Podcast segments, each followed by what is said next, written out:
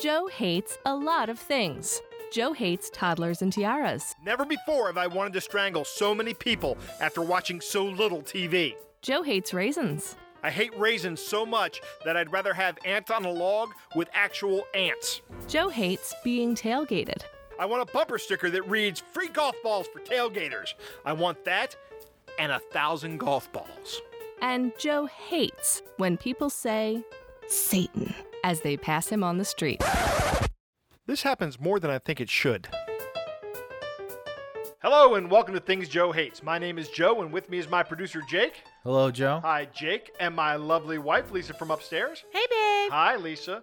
And today we're having part two of our writing episode. Now, normally we don't do back to back episodes like this, part one and then part two. In fact, I don't know that we've ever done that. Have we, Jake? Uh, this is the first time, I believe. Right. But what happened was I just started writing so much about how much I hate people's other people's writing that I had to uh, had to break it up into two episodes. It was too long for one episode. So we're gonna get in. Last week I, I focused mainly on authors, but this week I'm gonna focus on things like bad dialogue in books, particularly. You ever you ever been reading a book and you're just like, people don't talk like this. Yeah, Always. all the time. Yeah. Don't you hate that? Yep. I can't stand it. I have a prime example right here on my phone, if I can ever get it back up. Let's see how this works here. I have to, oh, damn it. Now I'm starting a duo conversation with somebody. I hate this phone too. Uh, let's see. It's a, a book called Subhuman by an author named David Simpson. Uh huh. David Simpson. And he wrote a bunch of these books, and I bought all four of them on uh, Amazon, which I probably should not have done because I only I finished the first book and got about halfway through the second book and I, I said I can't I can't take this dialogue anymore. Here's an example. Are you ready? Yes. Now this is a female doctor and she says, "You're married, huh?" the doctor asked, apparently rhetorically. Craig nodded anyway. "That's a shame. You're way too handsome to be married. Handsome young doctors like you should be single." Then the single doctors like me could marry you instead. That sounds like a jerk. Yeah, nobody says that. Mm, yeah. Nobody ever has that conversation. And this book is is full of of things like of, of dialogue like that. That I- I just can't I just can't get through it. Sounds like this person's never had a real conversation in their life. Almost. It almost does sound like this. This writer. There are other situations in these novels that are just way too ridiculous to be believable as well. Um, I, I won't get into it because in, in the event that somebody else is reading them and wants to, I don't want to spoil them for anybody. But it's there are just things in here that that don't ever need to be done that get done. that no reasonable, rational person operating with whatever motivation would ever do them, but they happen. Stupid. It's just stupid. Now I'm going to go on to a whole new category of things, and uh, I'm sure Lisa's going to hate a lot of these things I hate, but we're going to get into like cliches and tropes and things that you see repeated in uh, in in movies and books and TV. And my number one hatred here is what I like to call, "Oh, the baby, not the baby." Can you give an example? Sure. Go ahead.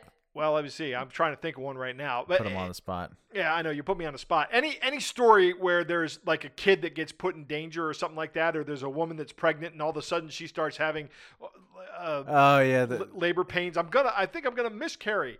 yeah. You know, I, first off, this is why I object to this. You object to the kid part, not the ooh and the ah and the scary of the woman being scared. Right. I object to this because, and and the reason I object to this is because I look to these these books, movies, TVs, whatever, as entertainment, and that is a distraction from the real world. Right.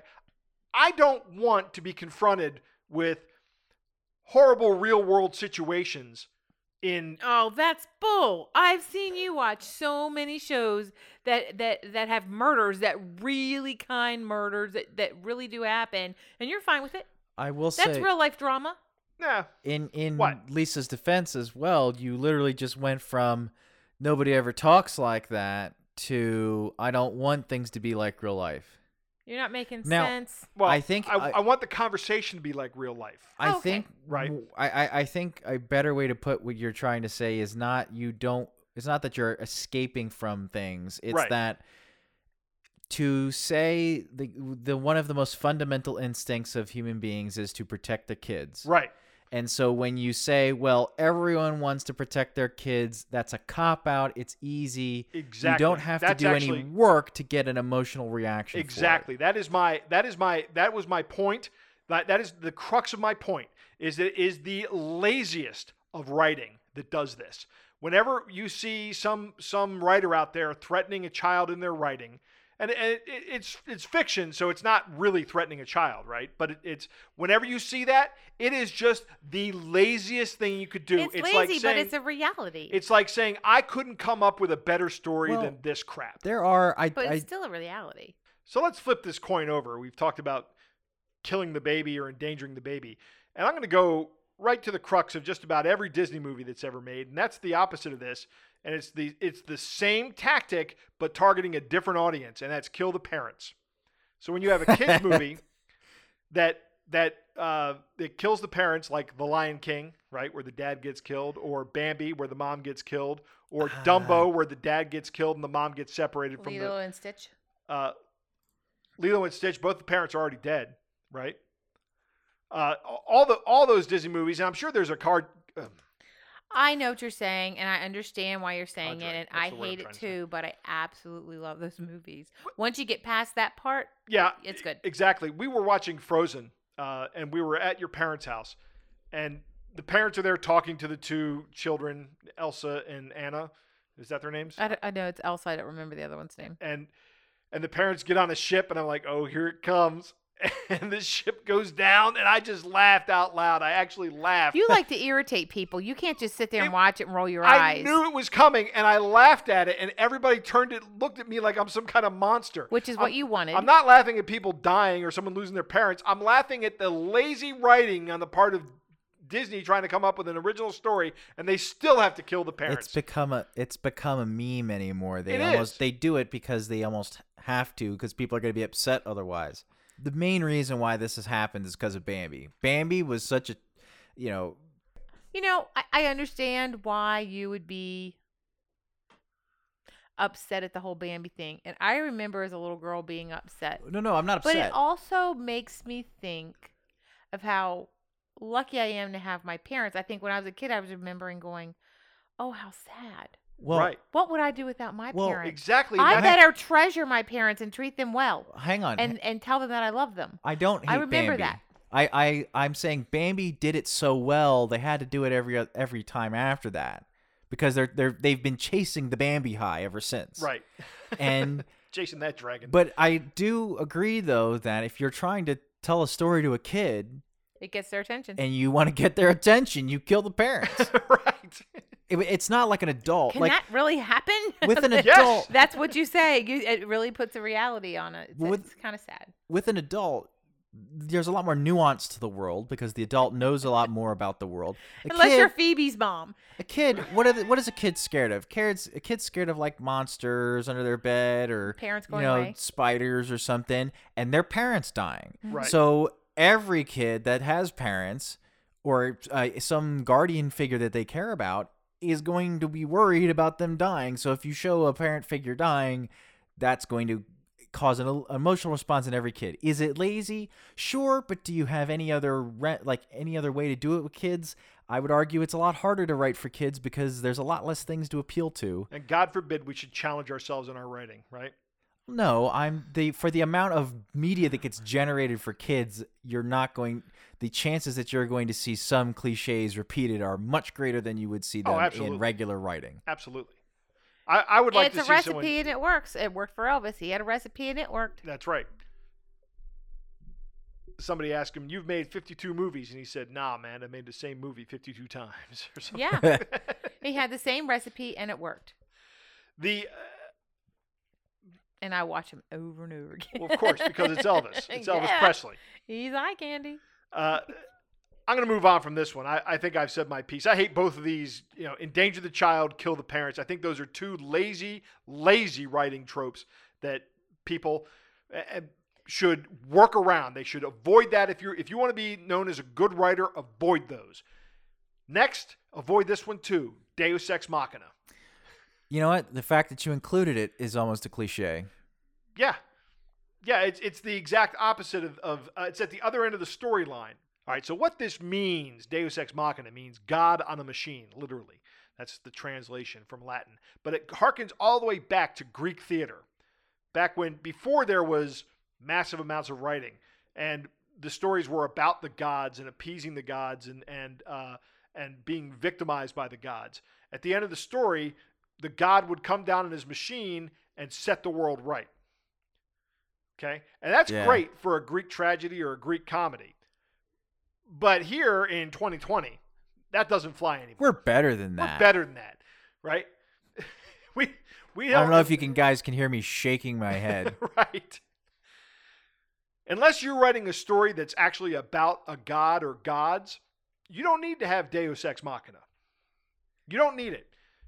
There's no try to try to do something better. Again, just to be better. This is So now I I I think for the the writing device is is specifically supposed to mean like you it, there's no possible way this can end well, but it still does because the writer pulls something out of their butt. right, exactly. Like my words- favorite one is was it Superman 2 where he just flies around the world backwards yes. that's my favorite one of all time because it's hilarious. Like that's not how any of that works, Right. but you know what? It does, and it's so out there. I kind of just went, you know what? I'll go with it. Good for you. That's that. I did not expect that. That's pretty good. Here's how I envision Deus Ex Machina, how it works in the in the writer's head. Right, he starts writing. He or she starts writing this story. This really good story, and this story just goes across all these bananas pathways. You know, all these crazy things happen to all the characters. There's character development. There's everything. But then you're right. At some point in time, it gets to a point where this you're like, there's no way this is ever going to end well. And then we develop some device that fixes everything and everybody's okay. And wow, I learned something today. so I was actually I don't know if you've seen these around, but I've been getting ads for like master classes. Yes. There's one uh, that they're advertising from uh, Neil Gaiman Ah. about how to write novels, right? Yes. were- I think you talked about him in the last episode. I did. I just finished up American Gods, actually. Really good book. Great dialogue. yeah, And even though it's about gods, no Deus Ex Machina. but uh, but he uh, so he's a, a your opinion a good writer, Right. and he I would agree. wait the way he characterized writing was basically writing a novel specifically fictional novels is a is like driving through the fog with one headlight. You don't really know where you're going. You're Right. just kind of going. Yes. and then he said every once in a while it'll clear like you'll have a moment where you go ah see and then this is going to connect to this and then that connects to that. Ah now, that, now there's some some depth to the story that's developed between acts or something like that you know or you you've you've put a theme in at the beginning and and you get halfway through and you're like ah see I can hammer that again here and it ties it all together and it, and it makes it a better story.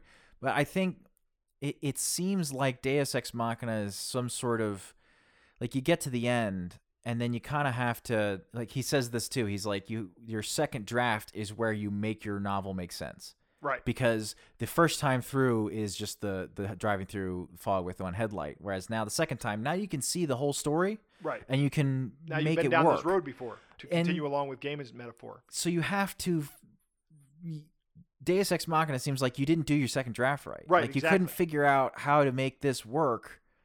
Like you're gonna have to change some things in the beginning probably to make the ending work the way you want it to. Yep. So, like, come on, figure do as Joe would say, do better. Right. And this one, this is here's another one that I hate when I see in in TV and uh, anywhere else really, uh, with the exception of Mr. Robot. Mr. Robot actually portrayed this fairly well. But whenever you see hacking happening on TV, Hacker man. that is that is not how it works. Mr. Robot, uh, I watched. We watched the first two or three seasons of that show. It was mind numbing. That show that show is not so much about hacking as it is about mental illness. It's it's mental. The whole thing. It makes Right. you question yourself by the time you're done watching yeah, it. it's We literally had to watch. I would. We would watch a couple, and at the end of the night, we couldn't go to bed like I Right. couldn't go to bed like that. I was like, put on SpongeBob. Put on something that would bring some kind of normal back to me because this is not what I want to sleep with thinking about. Gotta watch the cartoons after the horror movie. Oh Yeah. my gosh, because I just it's creepy. But the hacking in that show was was good. But there's other hacking shows out there, even entire network shows that are based on based on hacking units, and they're just awful.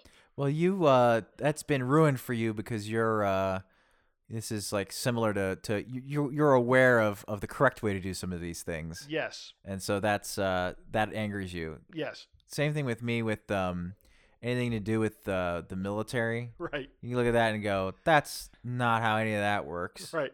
You don't know what you're doing. That's not. They're not wearing the right uniform. That beret's on wrong. You know. Where, where's the drill instructor when you need him? Yeah. And here, here I'm going to get some pushback from Lisa, maybe.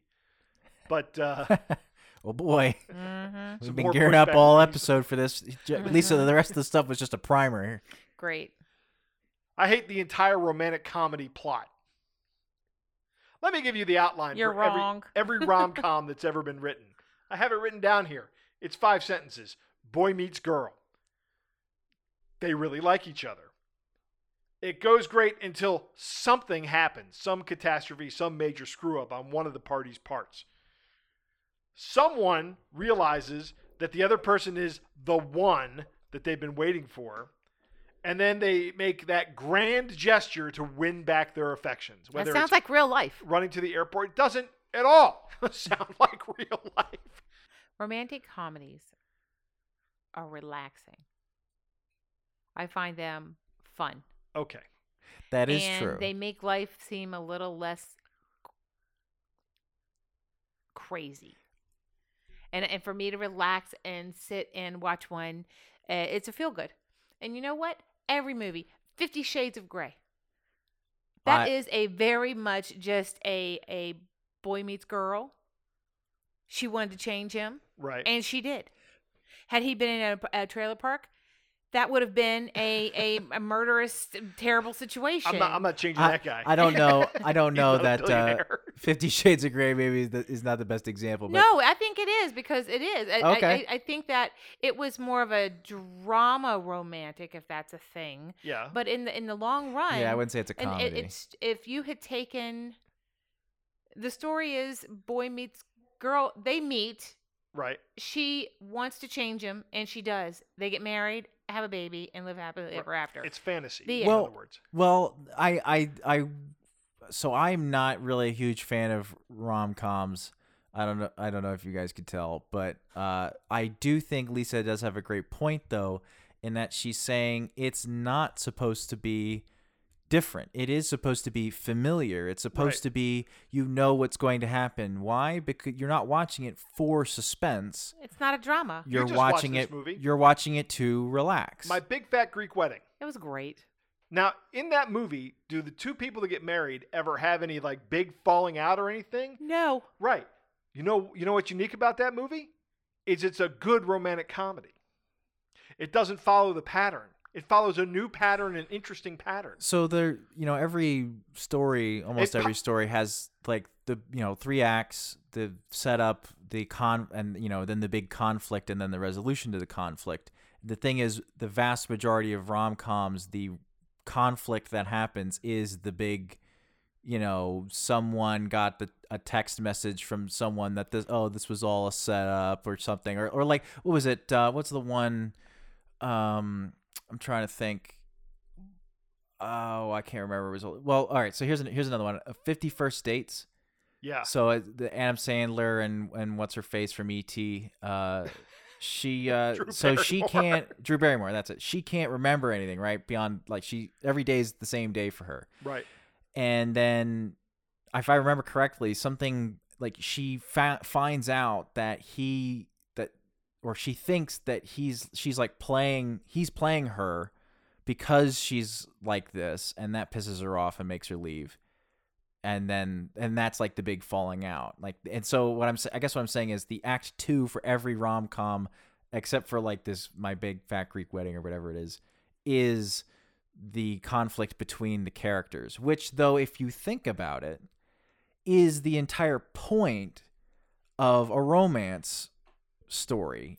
Well, my big fat Greek wedding was a romance, but the conflict was the family with the couple instead of the couple Right. themselves. Now that's a creative way of doing it, It but good. the vast majority of the time, most people are going to care about like if you are in a romantic second one was relationship, you care about the other person.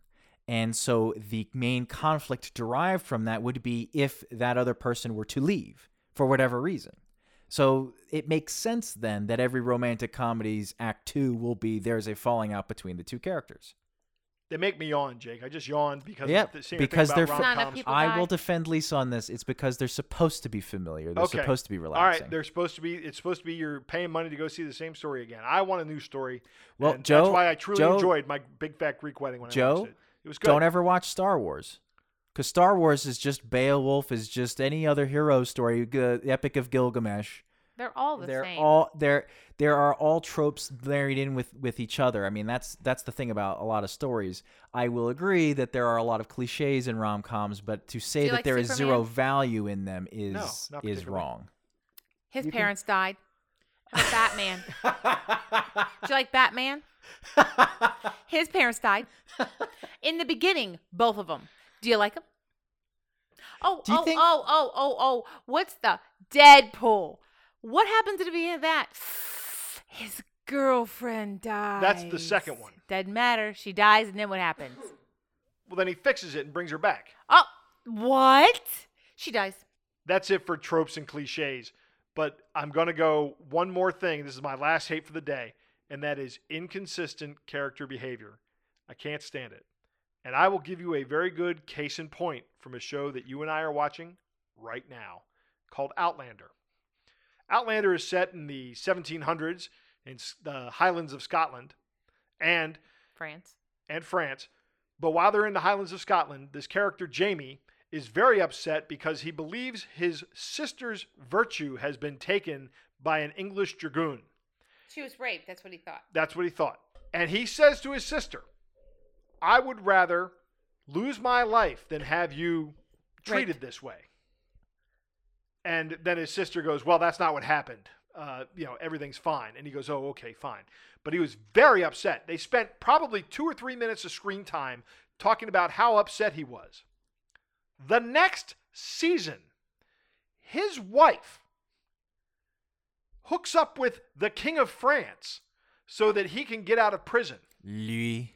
Right. Yeah, Louis the 15th, I believe. And then she tells him, I, I had to uh, be unfaithful to you with, with the King of France to get you out of prison. And he has one line. He goes, You did what you had to do, or something like that. That's it. One line. He goes from having rather died so his sister didn't get ravaged by some English guy to, I'm perfectly fine with you cheating on me with the King of France to get me out of prison. Maybe. There's so much more to that story you're not even covering. Uh, You're focusing on a story, a part that's not. They had just buried their stillborn daughter. again, yeah, there's another. So they're already both extremely upset. right. So he's in jail for months. The only way that she can get him out is for Louis to be the least bit kind to her to let her husband out of jail. So she knows that the only way she's going to do this is to have sex. It was no romantic uh time. It was bam slam bam thank you ma'am kind of thing. Eh, It the keys was to the prison over. cell now. he stood up. She grabs her orange that he gave her and out the door. And then Jamie comes home. Right.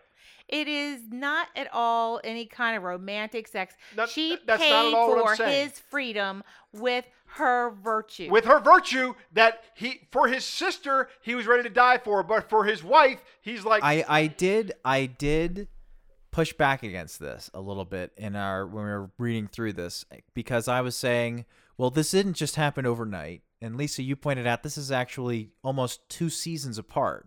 yep.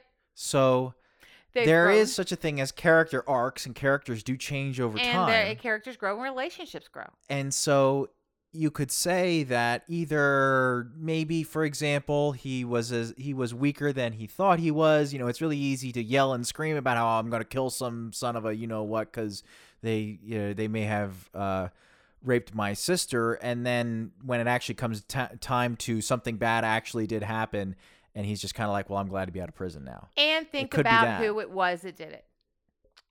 Now, if who who would have I- taken his sister versus who took his wife. Let- okay, that's not material. Well, let's let's let's get away from this specific example, as I think Joe has a point in that there are, are times where characters behave uh, i- Inconsistently. inconsistent with with what they've been set up to be. because somewhere in season four or But five, but, but but Joe, stop with this this example. but I think this example is for some reason Joe chose it to particularly prod Lisa, uh, and no, he's doing a poor job of making his case as a result because he's put Lisa on the defensive. So, Joe, can you agree that this may be just a poor example? And Lisa, can you agree that it's bad when characters act out of character? I agree. This may be a poor example. Uh, great, excellent. We're halfway I also there. agree that it was a bad example. Okay, but Lisa, can you give the other part, please? What do you want? What do you want? I, I can. Is is it bad when characters don't act the way you expect them to because of how they've been built up? Yeah, how about when Daenerys Targaryen went bananas at the end of Game of Thrones? That was completely out of character for her. Yeah, it kind of ruined the show. Yeah. All right, that's a yes. Moving on. Fine, but you were still wrong. That's it for me, Jake. What do we got from the listeners? Plenty. Uh, I don't know if we have enough time anymore, but uh, we're we're gonna try. All right. Four days in. First off, we've got Angela. Should have broken this up into three episodes. Yeah. She said, uh, I hate when they kill off my favorite characters. Well, don't read George R. R. Martin and watch Game of Thrones. Yeah, we covered him in the last episode. Yeah. He seems like a jerk. He is. Well, we tell Um, anybody that ever watched it, don't get attached to anybody. Right. And I told you, if they killed what's his face, I was out. yeah. I was out. I won't watch another one. I hate this too. You know, I was reading. Uh, well, I'm not going to re- give you any spoilers for American Gods, but there's somebody that, that dies in that show that you really like, and and or in that book rather, not the show. Um, and by the way, if you watch the TV show, the book is vastly different. It's definitely worth then you reading. the then book. you're not giving it away at all. But but don't tell me who. But at the same time, there's there's just there there's just a it's like an outline almost. A book Right. is an outline for a movie. Yeah, yeah, absolutely. It's not the same. But yeah, I hate when the people kill off my favorite characters. Now, Joe, or would you like. say it's possible that killing off good characters is actually a good thing because it doesn't happen very often? Yeah, I would. and that it would say could be a, a creative way to get around some cliches. yes, I would say everyone that. makes it. I would say end. that it can be if if used properly, it can be good writing. Yep, All right. yep. You don't have to like it, but it's good writing. All right. Unless you're doing like George R. R. Martin, where it's just your, it's just the way you write, and everybody dies. You die, she dies, everybody dies. If you know the movie that's from, hit me up on Twitter. Go ahead. What's next, Jake? Next, we've got Neil. He says, I hate how news media uses the same buzz- buzzwords, headlines, and phrases, or that breaking news can apparently be anything now. Well, that's a 24-hour news cycle there, Neil. I It's will say, breaking news. I, I, I do see a lot of tweets on Twitter that are like breaking, and I'm like, I don't You're- break, you're- you're break your news face. I don't care. right. Well, now there's 24 hour news channels. Exactly. There was a time when it was six o'clock news. Yeah.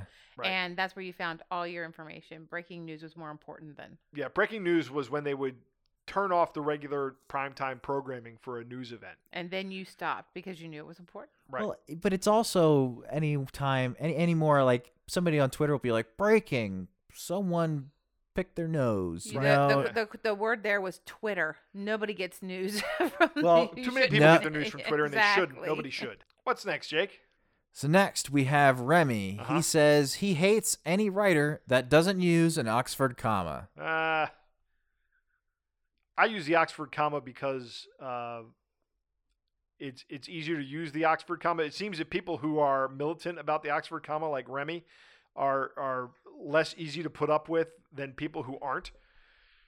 So I just use it. I, I've gi- just given up on this. Here's your Oxford comma. Joe just shut up. capitulates on the Oxford comma Right. question. Right, it's one keystroke for me. You know what it is? You know what? It doesn't matter, Remy. If one keystroke keep keeps you quiet, I'll I'll do the keystroke. No, I- I'll stand on principle and say it's optional. It is optional. I'm with Remy. I need it.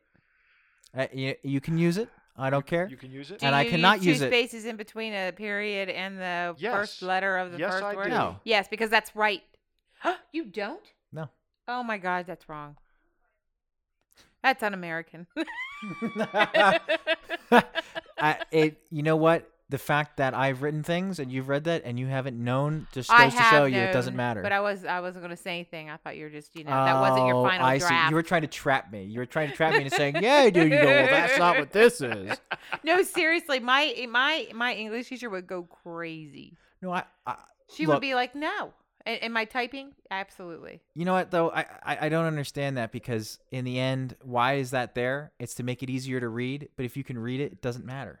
An Oxford comma, I think it matters more than the two spaces after the period How do you feel about cursive? because it's fine. We're getting there. Don't read ahead. Uh, oh, oh, Oh, oh, really? Yeah. See, I I'm not part of the first read. No. She's That's not. what that means. I mean, I'm serious. I'm like, when you're sitting here telling me that it doesn't matter, it doesn't matter. I guess, I guess we're just going to just start putting X's down and having people read our minds. I don't even know what to even tell you. No, it's Write it- There's write it no purpose for it anymore. I'm using it as code when I get older because I don't even know what to tell you. What You cursive? can put an X down as your name. It makes me crazy. Sign your name. Use cursive. yeah, Okay. I'm fine with that. I taught my Well, young, uh, I taught on. my kids how to do let's cur- let's move let's move on because Travis says I hate looking through old documents in ancestry.com and not being able to read anything because it's in chicken scratch cursive. yeah, I can't. I've I've done this. I can't even recognize my own last name in these documents. Really, I totally can Well, read. My how- dad has beautiful handwriting. No, no, How- this is not your dad's handwriting. This This, is your like dad's some grandparents' census- handwriting. Census taker, some guy that's just writing stuff down as as people are being born and people are dying. He's just it's his job all day. He has to write down. I'm doing it with my right hand, left hand, but because I'm left-handed, but they would always do it with the right. Joe, hand. this is podcast. No one can see it. Doesn't matter. I shouldn't have even said it. That's right. It's But- bad radio. It's it, it's it's illegible. It's it's very difficult to read. Uh, there first off, people wrote differently 100 years ago than they do now. Yep. People wrote differently 50 years ago than they do now. Agreed. So there's there is 50 years ago, it was beautiful. I I do think I can read people's handwriting from 50, 60, 70 years ago. Beyond that, it starts getting difficult. You ever tried to read uh, a copy of the Declaration of Independence? Yeah, it's Thomas, difficult. That's Thomas Jefferson's handwriting, and it's very difficult to read it. Right. Well, first off, they have S's are like big F's. Right. Well, that's actually it- from German.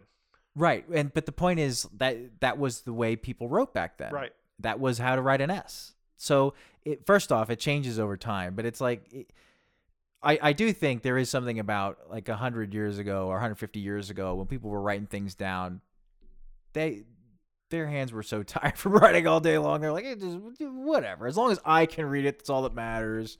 Um, and yeah, and I had I said I joked to Joe. I'm like, you know, maybe that's why the literacy rate was so high back then because people's handwriting were terrible. No, they were needed. On I the can read cursive. I was one of the last groups of kids that go through school required to learn cursive. Like you know, you had to sit there with the the uh, the three dotted lines Yes. and you had to, to make sure the stroke hit every right point on the line, right? Yep. I taught Kaylin Joey. Every single letter over and over a thousand times a day, right? So Palmer I can method. write. Did you get Palmer method books? I don't remember what they were. Those are great when you're left-handed. all I know is Ugh. all I know is I, I I I was one of the few classes that one of the last classes that learned how to write in cursive. So I can read in cursive, but uh, I mean, I, I get the idea that you don't need it anymore. But although I I will say it was funny because everybody was like, well, this is how people write. But it wasn't how people write. That's how people sign their names. Right. But it's not how people write unless Yeah, it was my, your my signature is illegible, deliberately. The same. You gotta. I, I always would practice mine thinking, what's this gonna look like on a baseball? Even though I was terrible at baseball. right. And I'm I'm like- never- nobody's going to ever ask me to sign a baseball. But if they did, I'd need to make it look good. right. Because no one ever goes to a baseball player and says, "Hey, can I have your signature?" And they go, "Uh, how do I do this?" right. They know how. right. They, they know how to do it on a baseball. They figure it out. right. They figured it out, and I said, "Well, I better be able to figure it out." And everybody signs baseball, so there you go. What's next, Jake? Next, we've got the rant of the week Rant of the week. from Julie. She says, I hate when someone addresses a group in an email as guys and gals. Ah, It seems like a childish way to aggr- address a group of working professionals. And in books, I hate the copycat plot. After Gone Girl, there were so many books claiming to be the next Gone Girl. right. The formula story, which we've covered enough to for everyone to know that I'm sick of it. Uh, but this guys and guys and guys and gals. Is that what she says? Yes. Yeah, that smacks of unprofessionalism. If if you need to address a group of people and you want to address them uh, th- thus, say, ladies and gentlemen, Or even just colleagues, or team, team, colleagues, right? uh, something like that. Yeah. It's too casual. Yeah, I think that's not not. I don't think it's casual. I just think it sounds stupid. It makes the makes the writer sound like a knucklehead, I'm waiting for some kind of carnival to start. Right. Sorry. it's like a used car salesman commercial. It's the worst. Yeah. That's what it makes me think of is used car salesman. Okay. so I'm, I'm. I don't I'm take the Julie person who say it is, is serious. Right. Exactly. I don't take you seriously. Uh, if if you go, uh, if you were to say, "Hey team," or uh, something else, come. I don't know. I'm not going to sit I here. think and colleagues is a good one. Colleagues is a good one. Yeah, Yeah. colleagues might be a little too too Ladies formal. and gentlemen, what's Ladies wrong with gentlemen, that? That's fine. Yeah. Or all. If That's you want how to, if you want to be informed, you'd be like, ladies and gents. Ooh. Ladies and gents. I don't know if I like that either. That might be the same. I'm just kidding. I'm just kidding. And why is it gentleman gets shorted? Is it because it's so many syllables and ladies is only Yeah. two? Yeah, ladies is is a much shorter word. Gentleman. It's only one syllable more. Yeah, but that matters. That's an extra mouth movement. You ready to end, Joe? Yes, I Lisa's am looking ready. at me like I'm tired of this. I want to go home. I want everybody who's listening to this episode to know that this took us over an hour to record. There's s- tons of stuff that wound up on the floor for this one. I did a lot of cussing. No. And Lisa did do Lisa a threatened me at amount of knife cussing. point. Said, "Don't you dare put that in there." All right, everybody, that's the show. Thanks for listening. Don't forget to check out our merchandise store and our YouTube channel. If you want to support us, we have a subscribe star. Links to all of these can be found on our website, thingsjoehates.com. If you enjoy the show, please share it with your friends. Also, it would help if you could rate, review, and subscribe to us wherever you can find us, and subscriptions seem to help the most. Tell me what you hate. I would love to hear it. Follow Joe on Twitter at Things Joe Hates. Like us on Facebook, facebook.com slash Things Joe Hates. Our email address is Things Joe Hates Podcast at gmail.com.